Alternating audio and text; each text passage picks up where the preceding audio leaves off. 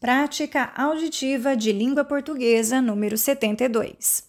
Olá, eu sou a Renata. Eu pertenço à família Speakeroo. Hoje eu irei falar sobre o Dia do Teatro Amador. O teatro amador é praticado por pessoas que não têm formação acadêmica e que se dedicam a essa atividade por prazer, sem fazer dela um meio de vida.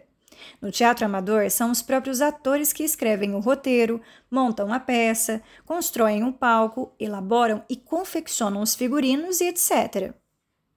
No Brasil, o teatro amador surgiu no século XVI, com a chegada dos jesuítas.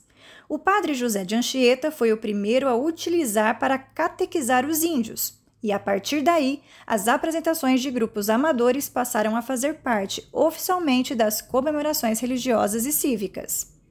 Na década de 1950, a teatróloga, diretora e atriz dramática Maria Clara Machado criou um grupo amador para atuar nas peças montadas para a comunidade. Nasceu assim o Tablado, um dos mais importantes centros de artes dramáticas do Brasil.